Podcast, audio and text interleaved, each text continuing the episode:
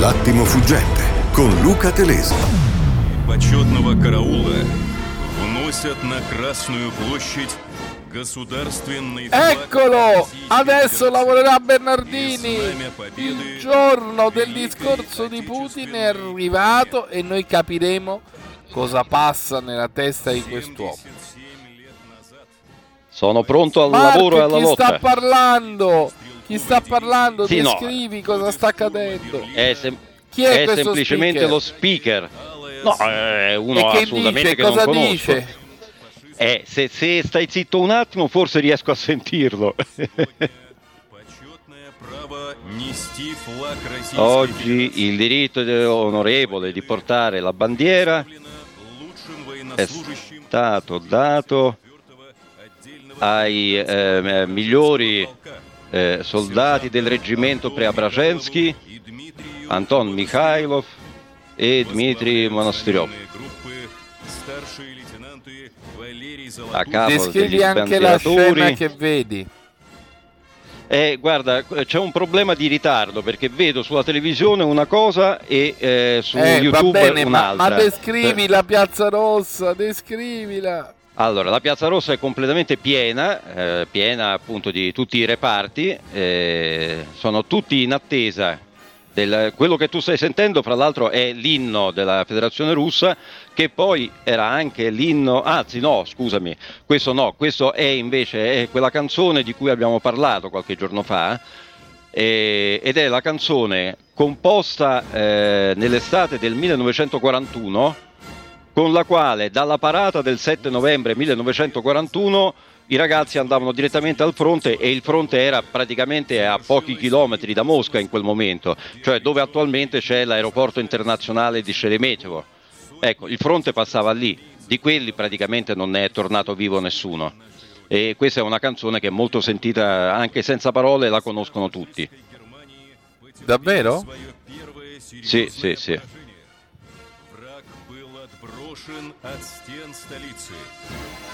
Il nemico è stato ge- rigettato dalle mura del, del Cremlino della capitale.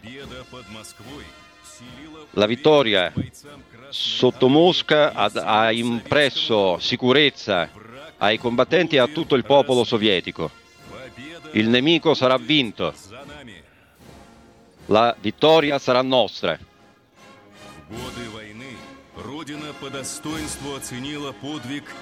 Negli anni della guerra eh, l'eroismo dei soldati sovietici è stato apprezzato, tra loro Ecco, eh, e, eh, io però contemporaneamente ho con un po' di ritardo l'inizio della parata, questo su YouTube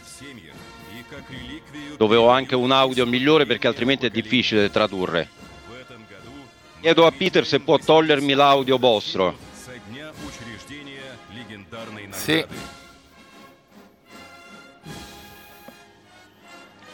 Nel frattempo in televisione Proprio vedo che sta uscendo bandiere. Ecco, adesso sento invece su YouTube eh, appunto le, i rintocchi del, delle torri del Cremlino quindi è proprio l'inizio della parata, quello che ci siamo persi prima. Beh, c'è una- uno sfasamento di un paio di minuti, insomma.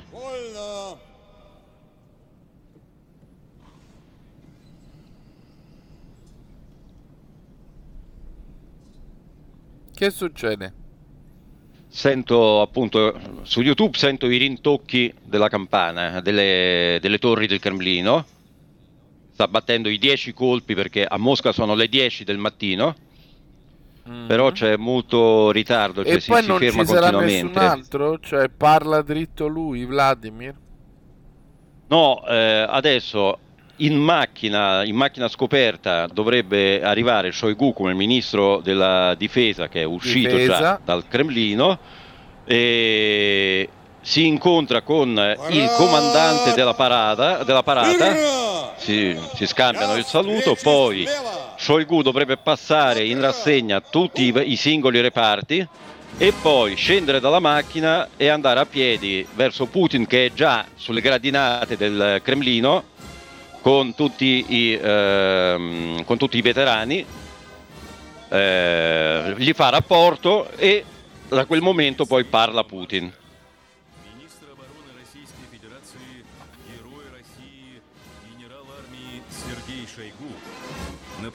направляется к центру Красной площади для принятия доклада о готовности войск московского гарнизона к параду. Встречает министра Sì, Peter, обороны lasciami il vostro di audio che almeno è, no- è senza interruzioni. генерал армии Олег Солюков. Ecco, questa è la canzone che vi dicevo, quello della guerra sacra. Lasciatemi l'audio vostro, lo sento abbastanza bene.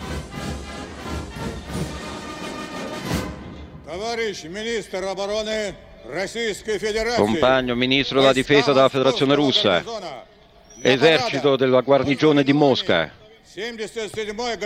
sono pronti per la parata per il 77 della vittoria nella grande guerra patriottica. Il generale d'armata Salyukov relaziona.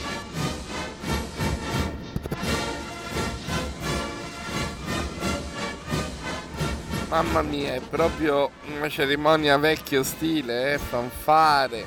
Sì, sì, ma eh, guarda, non è mai cambiata in realtà, cioè, a parte alcuni anni, ma dagli anni 60 è sempre stato così, fin dai tempi di Brezhnev. Conformemente, infatti, ecco, dice, come da, eh, da tradizione, eh, il ministro della difesa passa in rassegna i reparti dell'esercito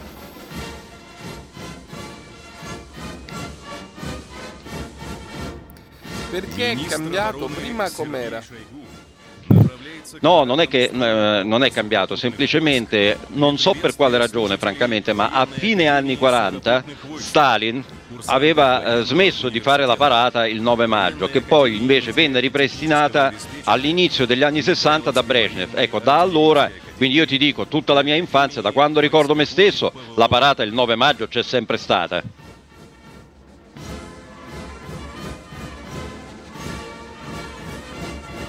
Eh, è più di mezzo secolo. Certo.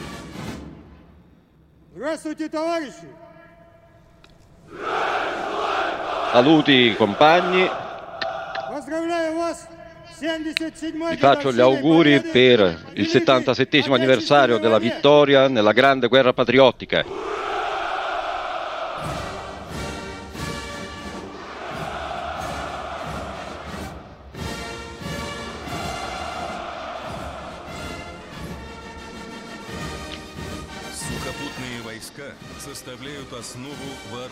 Le armate di terra sono la base delle eh, forze armate eh, della Federazione russa, che hanno svolto da sempre un ruolo fondamentale nella, nelle vittorie e nella difesa degli interessi del Paese, che perfezionano continuamente la loro maestria attraverso anche tutti gli armamenti più moderni.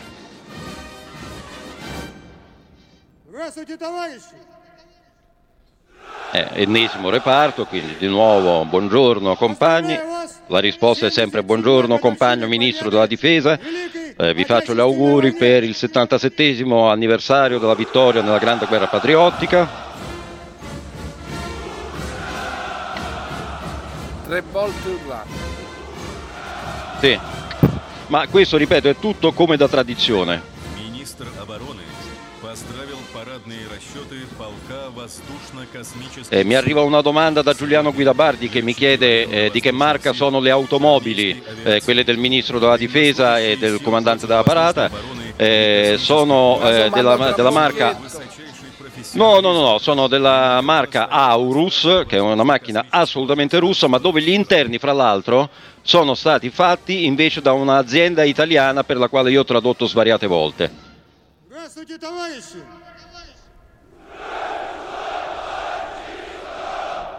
Поздравляю вас с 77-й годовщиной победы в Великой Отечественной войне!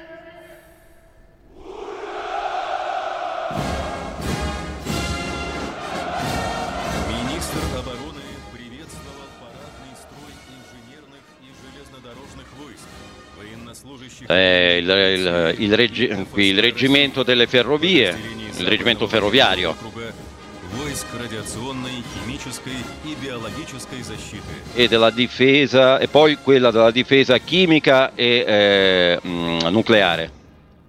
Здравствуйте, товарищи!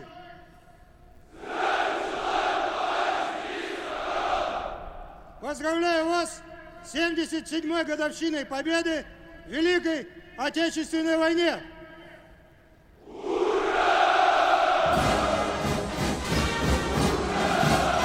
Министр обороны поздравил с Днем Победы парадные расчеты Ministro ракетных войск della стратегического Difesa, назначения.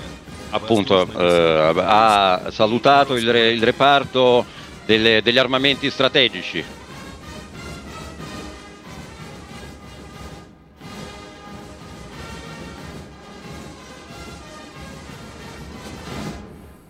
Здравствуйте, товарищи!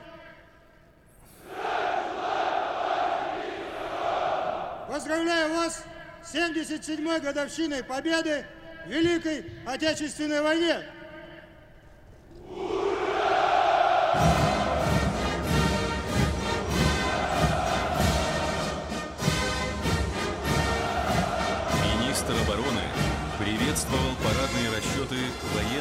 Ecco, in televisione vedo che in questo momento è sceso dall'automobile, Shoigu, e si è indirizzato verso Putin, mentre nell'audio ancora non è, non è quello il momento.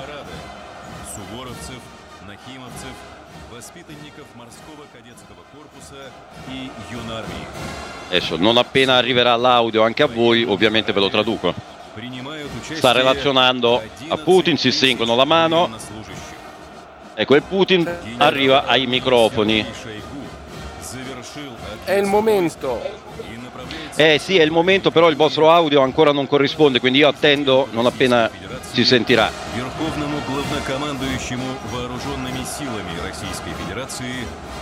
Ecco, eh, il vostro audio sta dicendo appunto che si sta avvicinando a Putin.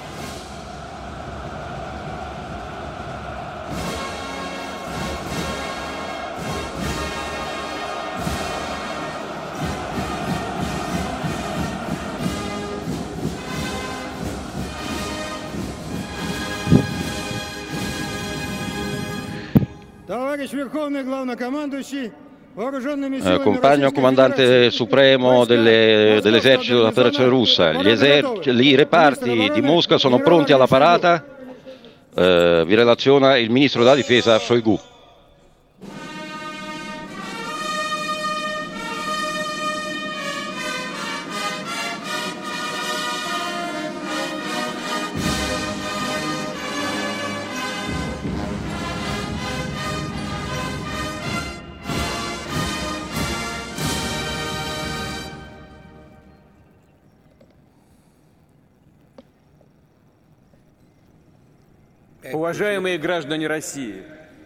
Cari, eh, cari cittadini della Federazione Russa, cari veterani, compagni eh, marinai e soldati, sergenti e cadetti, eh, sergenti e eh, tenenti, eh, ufficiali, generali, ammiragli, vi faccio gli auguri per il giorno della grande vittoria.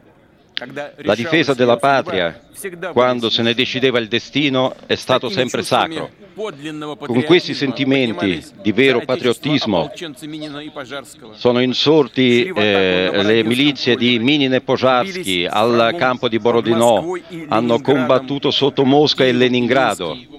Kiev e Minsk, Stalingrado e Kursk, Sebastopoli e Kharkov.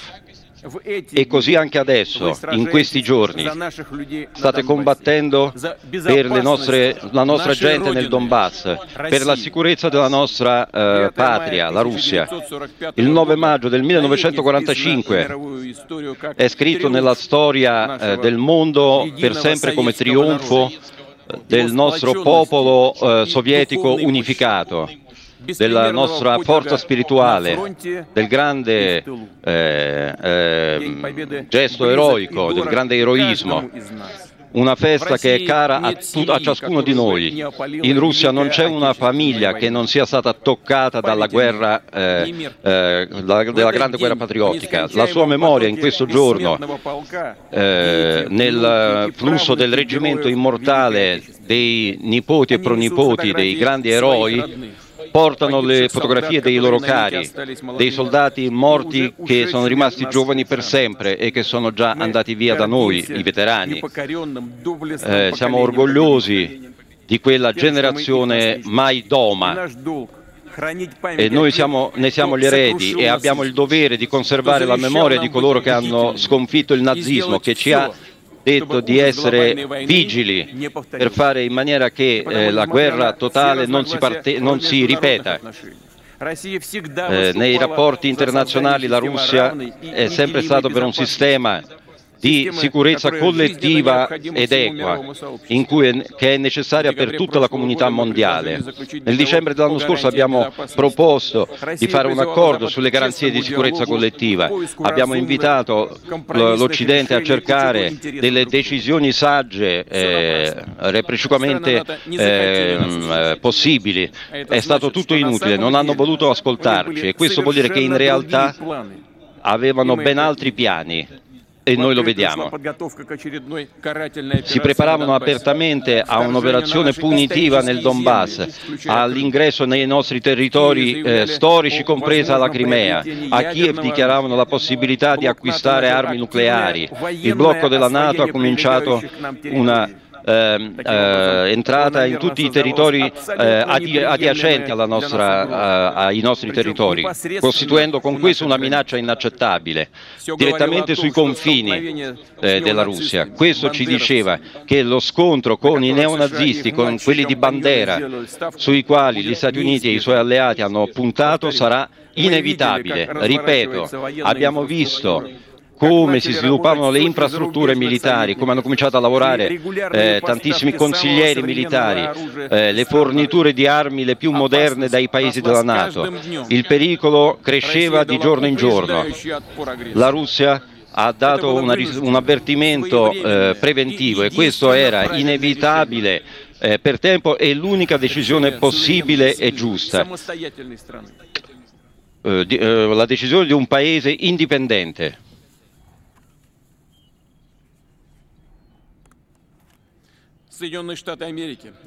Gli Stati Uniti d'America, soprattutto dopo il dissolvimento dell'Unione Sovietica, hanno cominciato a parlare della loro esclusività, umiliando con questo non solo tutto il mondo, ma anche i suoi satelliti, che devono far finta che non vedono nulla.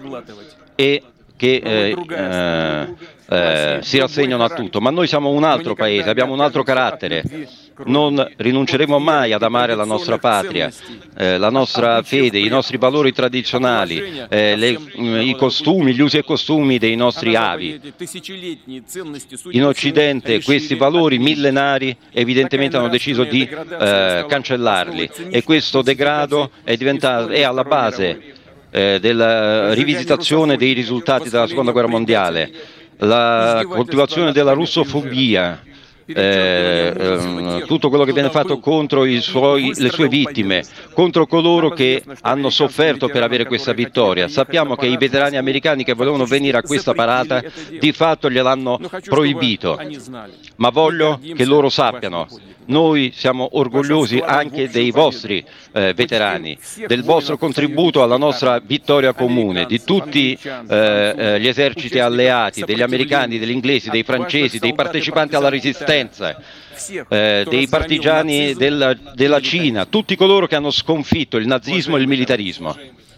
Cari compagni, oggi i miliziani del eh, Donbass insieme all'esercito russo combattono sulla loro terra, eh, eh, come fu quello di Monomach eh, di Suvorov e Brusilov, dove sono stati fino all'ultimo gli eroi della grande guerra patriottica, eh, Severo Kafak, Ludmila Kovnichenko. Mi rivolgo adesso a tutte le, no- alle nostre forze armate e ai miliziani del Donbass. State combattendo per la patria, per il suo futuro, per far sì che nessuno dimentichi le, le lezioni della seconda guerra mondiale, che i boia nazisti non abbiano futuro. Oggi ci inchiniamo di fronte alla memoria di tutti coloro che sono stati privati della, della vita nella grande guerra patriottica, di tutti i figli, le figlie, i padri, le madri, eh, i nonni, eh, i mariti, eh, le mogli eh, sor- fratelli, sorelle, eh, eh, parenti, amici, ci inchiniamo davanti alla memoria di eh, quelli di Odessa che sono stati eh, arsi vivi il 2 maggio 2014, alla memoria dei vecchi e delle donne del Donbass, dei, eh, degli abitanti pacifici morti sotto i bombardamenti barbari dei neonazisti. Ci inchiniamo davanti ai nostri compagni d'armi che sono morti da eroi per la Russia. Annunciò il minuto del silenzio. Bello. Liturgico.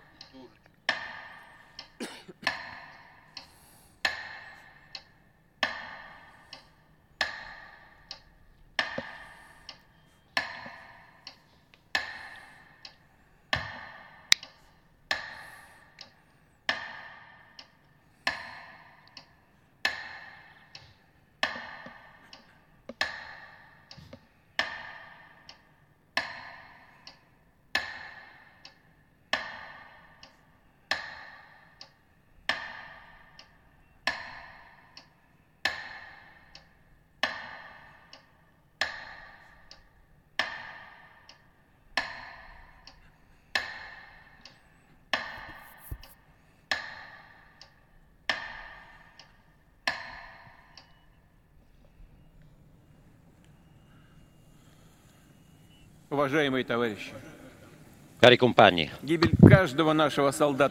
la morte di ogni nostro soldato ed ufficiale è una eh, disgrazia per ciascuno di noi, è una perdita eh, incolmabile per tutti i suoi cari. Lo Stato, le regioni, le aziende, le organizzazioni sociali faranno tutto per eh, dargli una mano alle loro famiglie, aiutarli. E un particolare aiuto ai bambini di coloro che sono stati eh, uccisi e feriti. E oggi ho firmato il decreto su questo. Auguro di guarire il, il, prima possibile a tutti i soldati e gli ufficiali. E ringrazio i dottori, le infermiere, il personale medico degli ospedali militari per il loro lavoro indefesso. Mi inchino a voi perché lottate per la vita di ciascuno spesso magari voi stessi sotto bombardamenti, senza uh, temere. Cari compagni, oggi qui sulla Piazza Rossa, fianco a fianco ci sono i soldati e gli ufficiali di molte regioni del nostro paese enorme, compresi coloro che sono giunti direttamente dal Donbass, direttamente dalla zona delle eh, azioni di guerra. Ci ricordiamo come hanno cercato di utilizzare le bande di terroristi internazionali contro di noi, cercando di fomentare eh, i dissidi eh, etnici e religiosi. Non ci sono riusciti. Oggi i nostri combattenti di diverse etnie, di diverse nazionalità combattono insieme eh, e si proteggono gli uni gli altri dalle schegge delle bombe. Questa è la forza della Russia, della grande forza della Russia, del nostro popolo multietnico. Oggi voi difendete ciò per cui combattevano i padri e i nonni e i bisnonni e per loro il grande senso della vita è sempre stato il benessere e la sicurezza della patria. E anche per noi, loro eredi, eh, la fedeltà alla patria è il valore fondamentale per la indipendenza della Russia. Coloro che hanno sconfitto il nazismo durante la, eh, la grande guerra patriottica ci hanno mostrato eroismo per tutti i tempi. È una generazione di vincitori e noi Prenderemo sempre esempio da loro. Gloria alle nostre forze armate, per la Russia, per la vittoria. Urrà!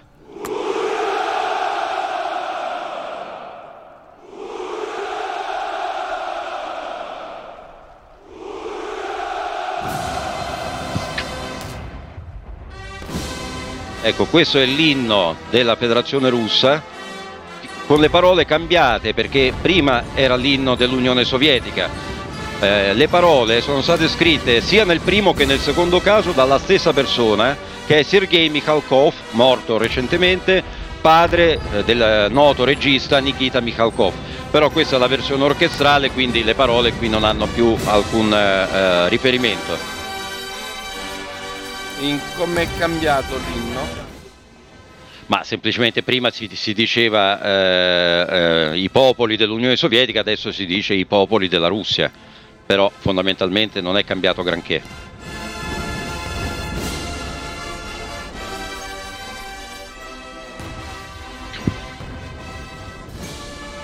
è che in Russia sono circa 150 etnie diverse.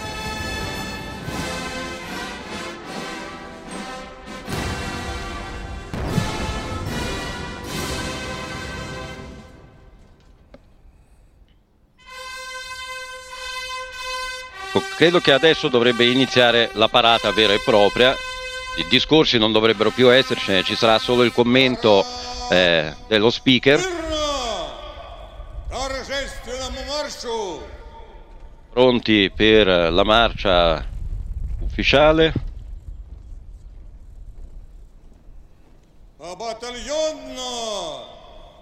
Battaglione dopo battaglione.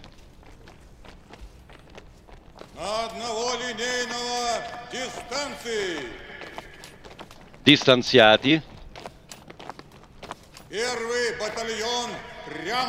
Il primo battaglione va dritto. Gli altri vanno tutti a destra.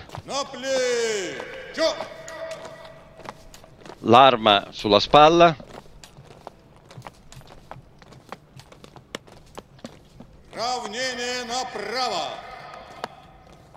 Eh, I volti rivolti verso destra. Avanti. Ecco, da questo momento è la parata. Bene, allora noi ci fermiamo adesso. Certo, perché la certo. parata è bella da vedere, ma raccontata in radio avrebbe meno importanza. Invece, grazie ai tuoi punti e alla mia memoria prodigiosa, cercheremo di darvi una prima interpretazione di questo discorso. La primissima, voglio dire io, Putin ha girato poche carte, Mark non ha detto niente di nuovo rispetto a quello che potevamo immaginare. Forse fra le righe infatti... qualcosa, ma eh, è un discorso no, che era... non stupisce e non dà nessuna novità. Esatto, esatto, sì, sono d'accordo con te, ma infatti era un discorso sicuramente attuale, perché c'erano molti riferimenti all'attualità, ma come ti avevo detto, tutte queste supposizioni su quello che avrebbe detto erano tutte supposizioni occidentali. Cioè, qui infatti non se ne parlava e non perché eh, fosse proibito parlarne, ma perché, come avrai visto da questo discorso, non c'era assolutamente nessun segreto eh, di, di, Pulcinella, insomma, no? Bene, allora fermiamoci per il notiziario e poi torniamo per salutarvi con gli ultimi aggiornamenti e le ultime valutazioni su quello che invece Putin ha detto. A fra poco. L'attimo fuggente. L'attimo fuggente. L'attimo fuggente con Luca Telese ritorna tra poco.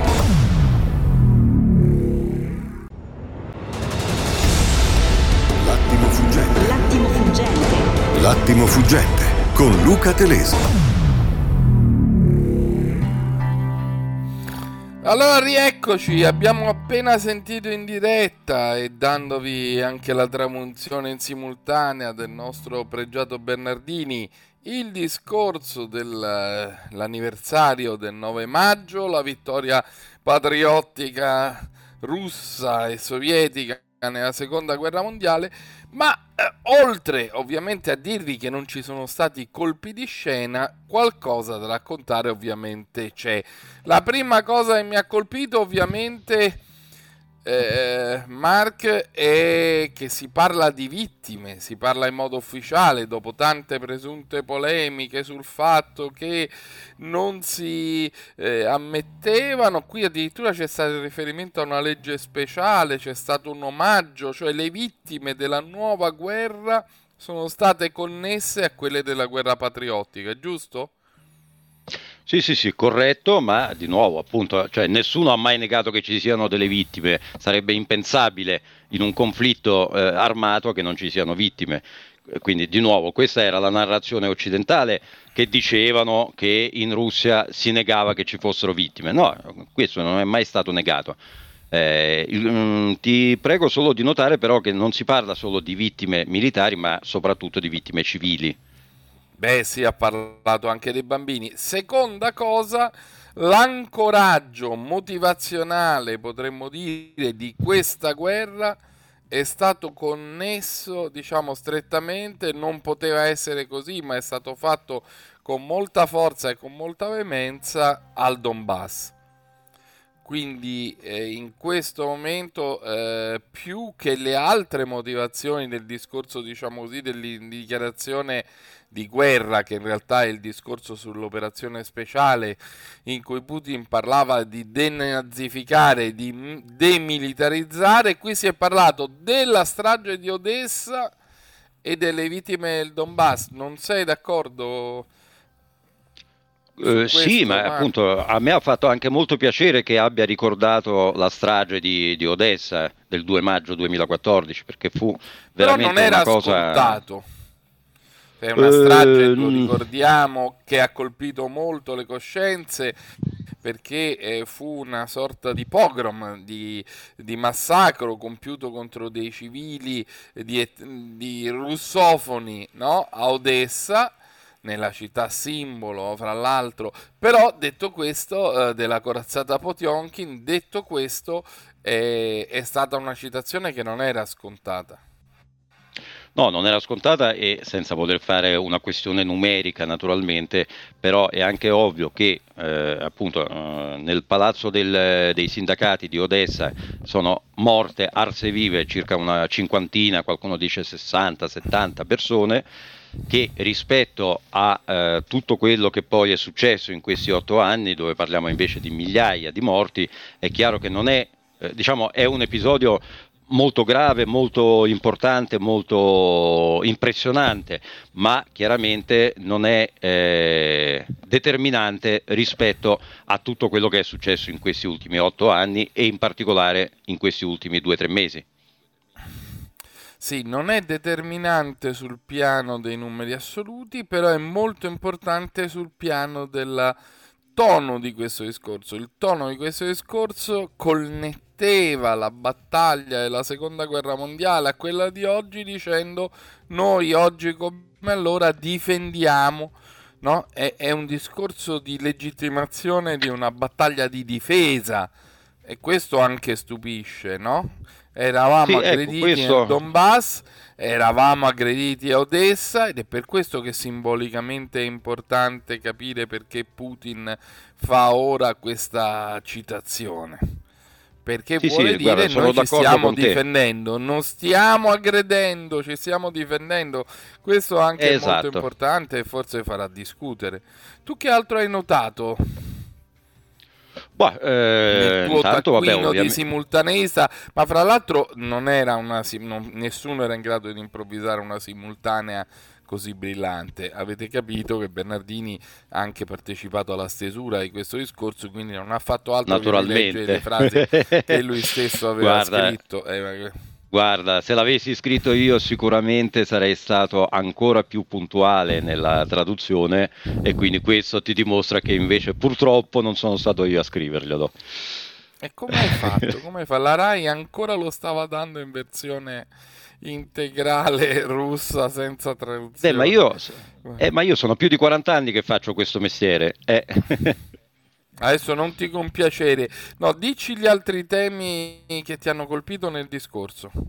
No, una, una cosa che mi ha colpito, eh, colpito si fa per dire, è eh, che siccome periodicamente no, si dice e Putin sta male, e Putin c'ha il cancro, e Putin eh, è ecco, grasso, mi sembrava e, molto tonico, no? A me, a me sembrava assolutamente come sempre.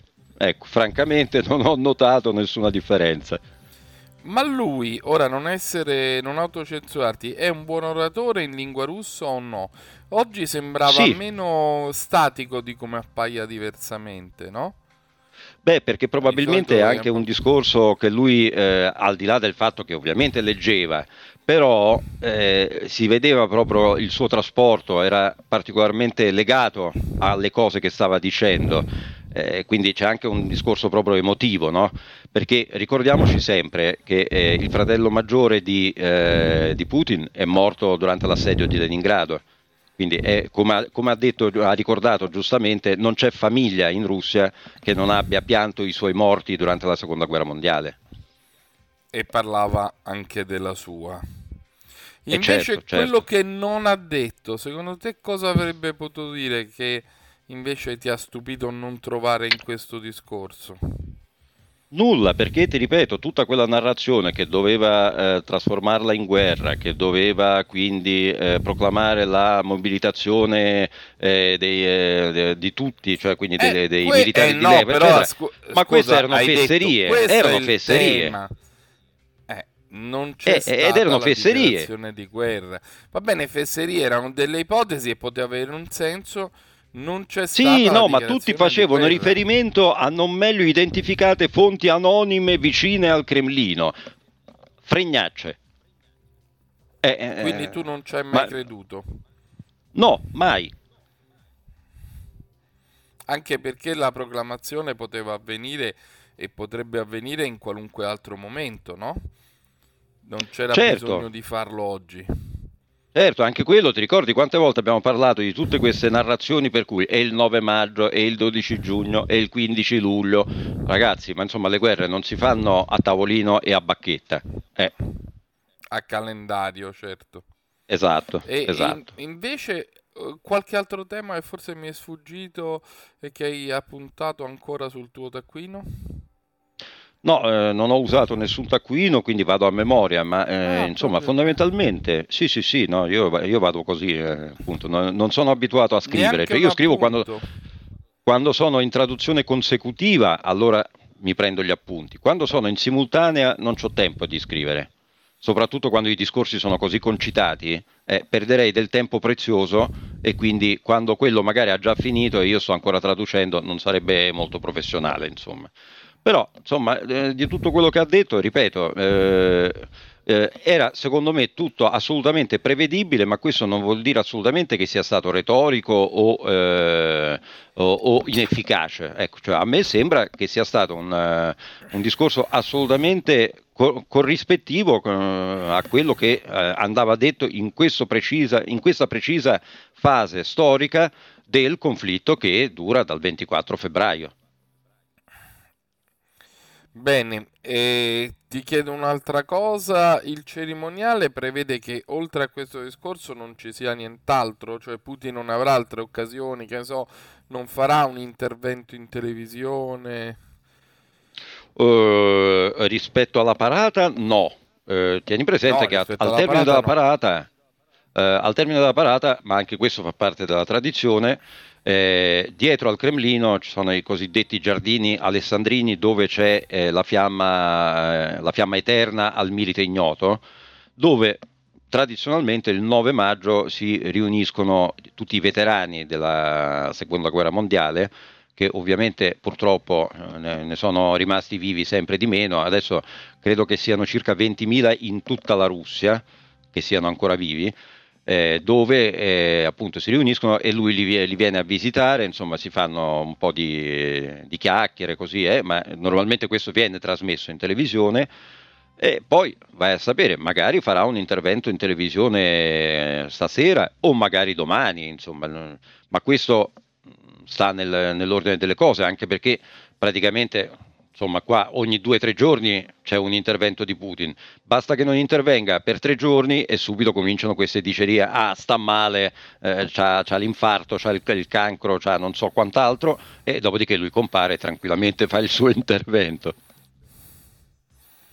Bene, credo che siamo arrivati alle 9.47 e io manderei solo per darvi una sensazione se abbiamo un frammento qualunque di questo discorso, quello che magari stanno ribattendo le agenzie, così chi si connette ora sa che stiamo commettendo il discorso del eh, grande anniversario della vittoria patriottica del 9 maggio, sa che ha parlato Putin, sa che non ha fatto la dichiarazione di guerra come prevedeva, mi secca dargli ragione Mark Bernardini sosteneva che non avrebbe fatto nessuna dichiarazione di guerra, come invece ci dicevano tante agenzie di stampa, tante indiscrezioni, citando fonti del Cremlino. E ce l'hai eh, perché siamo tutti in diretta. Ah, non, non, ancora niente e quindi sapete che facciamo? Eh, proprio per prenderci un respiro, così come abbiamo iniziato questo programma, siccome siamo in un tempo di guerra, ci sentiamo Miss Sarajevo di nuovo, la canzone degli U2 di Pavarotti contro la guerra dopo la guerra jugoslava.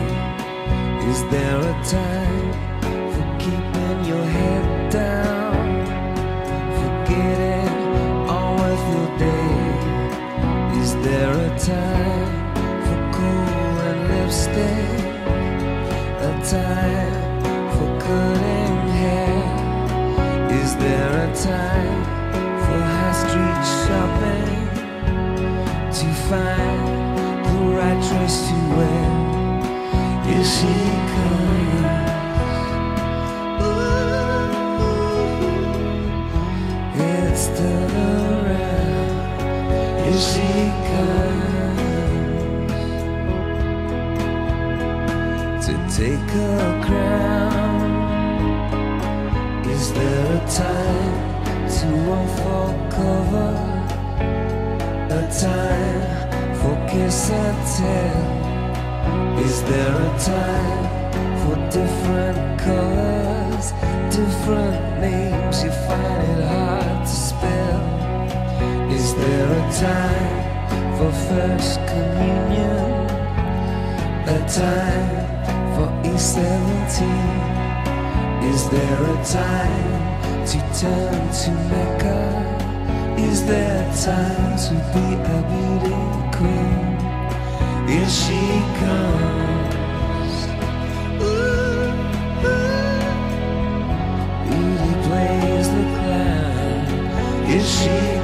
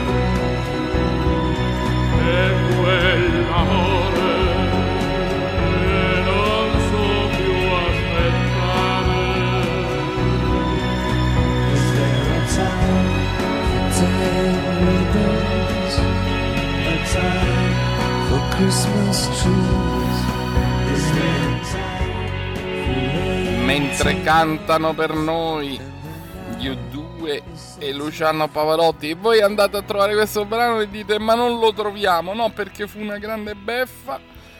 Come ho raccontato, gli U2 si firmarono con uno pseudonimo, i Passengers, e dunque questo brano non è nella discografia ufficiale, ma è un brano che perfettamente racconta questa nostra giornata. Ieri la chiusura, ogni possibilità di trattativo in un fitto dialogo diplomatico fra i rappresentanti della Nato, dell'Unione Europea, che dicono non si tratta sulla, neanche sulla Crimea.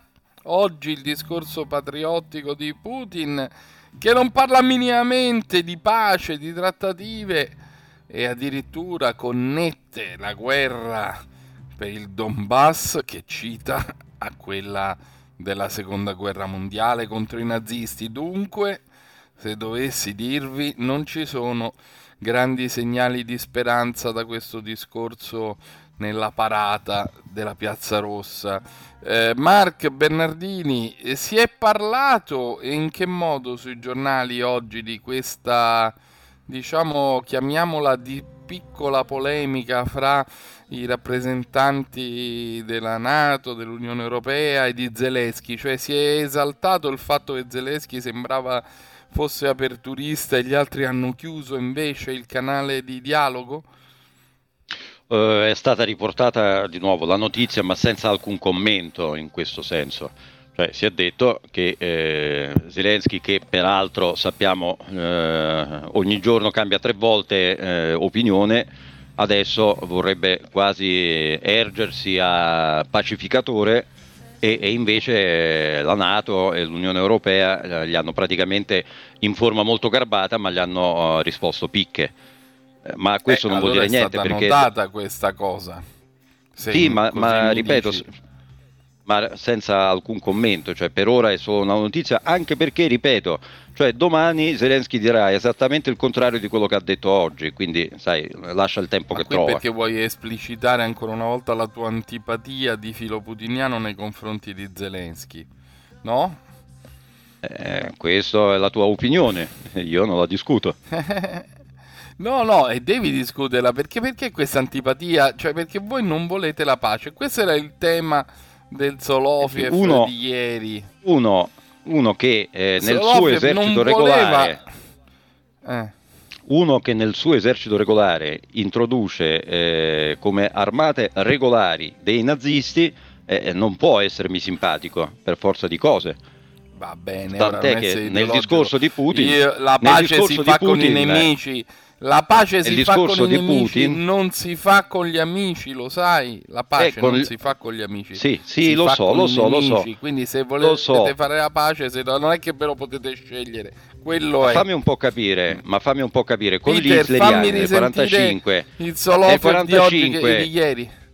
Eh. Luca, nel 45 per caso è stata siglata la pace con gli hitleriani? No, però nel 43 si è fatto, come sai, persino Togliatti fece l'alleanza con i monarchici, quindi sei caduto. Sì.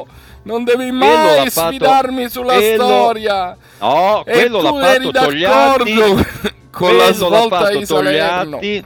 Quello l'ha fatto Togliatti per quanto riguarda un discorso tutto interno italiano, della resistenza Eh, italiana. italiano, ma si Ma l'Unione Sovietica non ha siglato, ma l'Unione Sovietica non ha siglato alcun, eh, eh, alcun trattato di pace con la Germania nazista.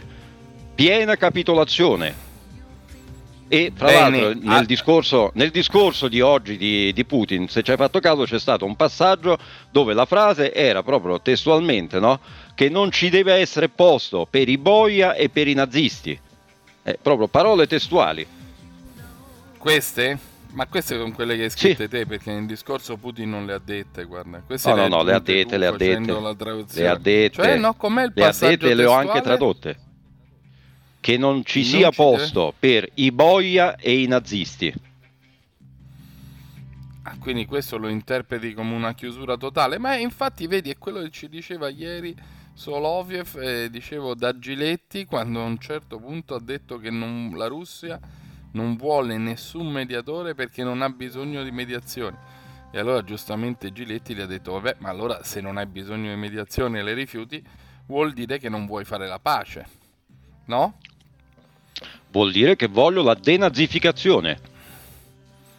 Vabbè, o- oggi sei così patriottico che, che proprio eh, sei insostenibile, ma noi siamo questo, giornale radio, tutte le voci, tutti i punti di vista e non ci chiude, speriamo, nessuno. Allora vi lasciamo nelle mani, nelle...